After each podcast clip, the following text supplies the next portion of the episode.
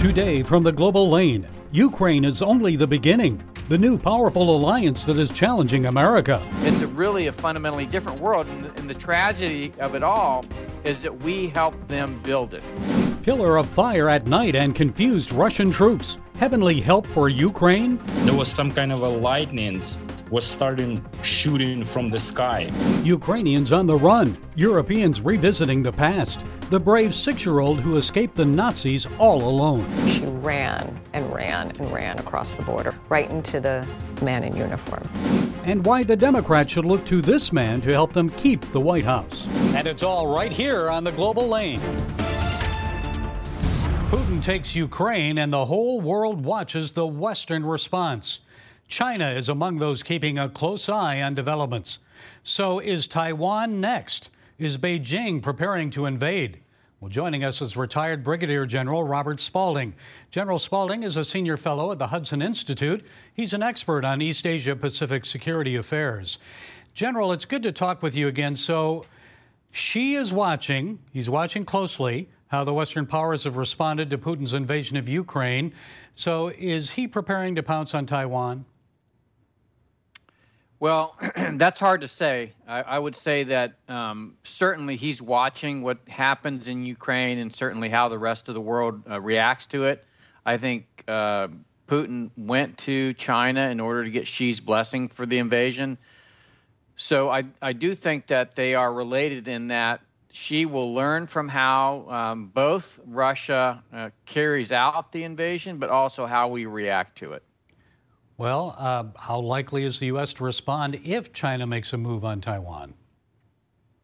Well, I think we have to characterize what the response will be. Um, we can't really enter a conflict with China without creating the risk of nuclear war. So I think our re- response will be similar to what we did during the Berlin airlift, for example. So it will be you know responding with aid and comfort to the people of Taiwan. I think we may be focused on perhaps destroying the uh, Taiwanese semiconductor infrastructure to prevent it from falling in China's hands, and perhaps some of the weapon systems that we have sold to the Taiwanese.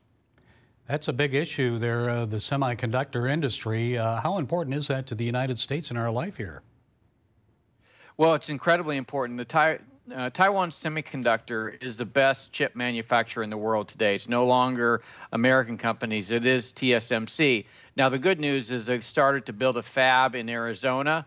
Uh, so, you know, part of what we would be doing in the response to a, a, potential invasion by China would be relocating the engineers and scientists that work on chips, and as many of the people of Taiwan that would like to, you know, leave uh, before the invasion begins.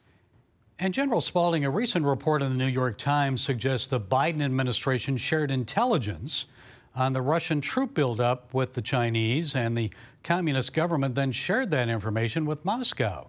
Your thoughts on that? Did you see that one? Well, if that is the case, um, you know, I, I, really attribute it to really misunderstanding the relationship between Russia and China, misunderstanding the fact that we have entered the second Cold War, and misunderstanding the fact that we need to be much more strategic in how we respond to their continued working together to carry out their um, their own uh, um, actions for their own interests. Well, we've seen a strengthening of that relationship between Russia and China in recent months, and they're even bringing in other countries to form what some say is a new anti-U.S. alliance, a new axis of power. So, how great is that threat to the United States, and what should we do about it? It's greater than it was during the Cold War because if you remember, uh, the economy of the Soviet Union uh, was not near what the free world was. Today, the supply chain goes through China. Uh, Russia has enormous energy reserves. When they add or annex uh, Ukraine, that adds technology, uh, that technology that Russia doesn't currently have. Ukraine plus Russia plus China plus China's Belt and Road Initiative, so all the satellite states to include countries like Iran and North Korea and others that are along the Belt and Road Initiative, makes them incredibly powerful, not just militarily, not just from a nuclear weapon perspective, but also economically, financially, and increasingly technologically. They have hypersonic weapons that exceed what we have here in the West. They have uh, quantum communications capabilities. They have artificial intelligence that exceeds our capabilities. It's a really a fundamentally different world, and, and the tragedy of it all is that we help them build it. And we're not doing a lot to advance our own, are we?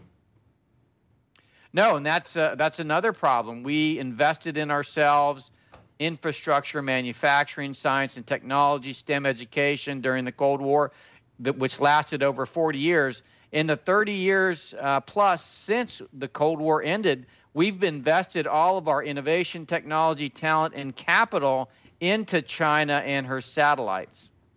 Wow. And the Biden administration, uh, the critics of the Biden administration say all of this is happening because of weakness demonstrated by the U.S. in the Afghanistan withdrawal. So, is that the reason for this response, or is more at play here? No, it's been building for a long time, and it's not just a Biden administration. We have uh, we, we started a change during the Trump administration. It wasn't completely carried through.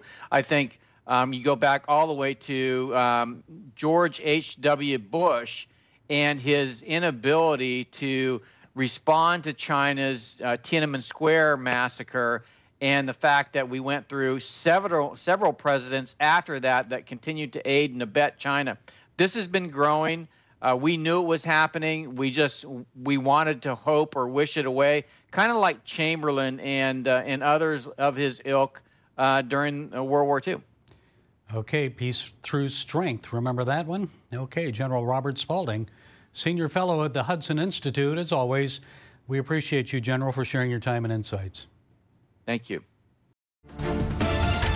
It's the biggest ground war in Europe since World War II. Russia continues to pummel Ukraine and is expected to face strong resistance as Putin's war effort continues.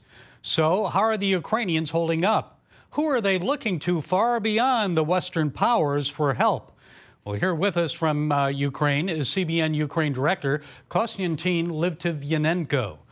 Kostya, I, I, know you're probably under a lot of duress, facing a lot of hardship, but please share with us the latest. How are Ukrainians holding up under this Russian onslaught?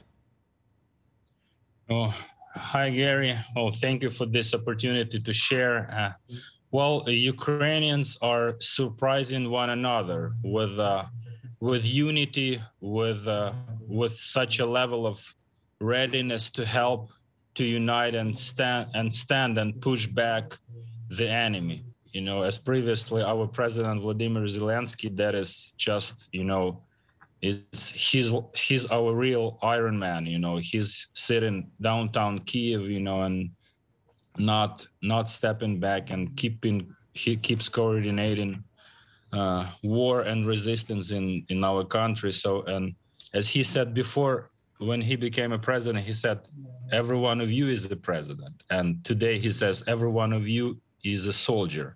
Because like you know not everyone can hold a machine gun. And uh, honestly in many cities people want to join the militia the territorial defense. But uh, but authorities and army they saying we have enough people. You go find yourself another job another way to help your country. And uh, so we have we have more than more than army needs now well, what uh, are the what are the greatest needs at this time? Well, the greatest the greatest needs of this time is, uh, is of course uh, the continuation of, of the prayers and uh, and uh, participate the informational war.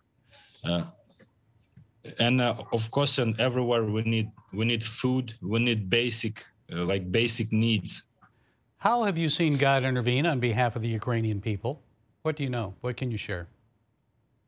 Well, I, I can share that one uh, uh, one brother share, shared uh, an audio from uh, from a brother from the church. So he says that his son, uh, he's a part of the military, and uh, he was saying that that they were like dark in the dark night. They were they were holding their positions, and they've discovered that that a lot of uh, Russian Federation tanks and uh, and machines coming at them, and they they might struggle defending themselves. And uh, he he picks up his phone and he calls his father. He says, "Dad, you have to pray right now. We in a situation. So if his father uh, he rings to other members of the church, they start praying, and then later son gives a phone call and he says, "There's some miracle happened. It looked like some spaceship, like there was like an attack from the spaceship. There was some kind of a lightnings was starting shooting from the sky, and and like sparks were going were like spreading everywhere. And then they on the morning they discovered that the whole the whole machinery was destroyed. So they like all of those soldiers they they thought maybe it was done by some kind of a weapon that we didn't know about or it was just god's intervention. Wow. So and the, there was another occasion that we just got from from our friend that we know person in person. We were praying that they would start resisting each other that enemy would resist the enemy. Because we know in uh, there was several biblical occasions like this you know that when god was doing this. And another another part of the russian army they they occupied one little town and they've they've removed flags from the from the town's uh, government buildings. They they uh, attached those flags to their tanks and they started to ride.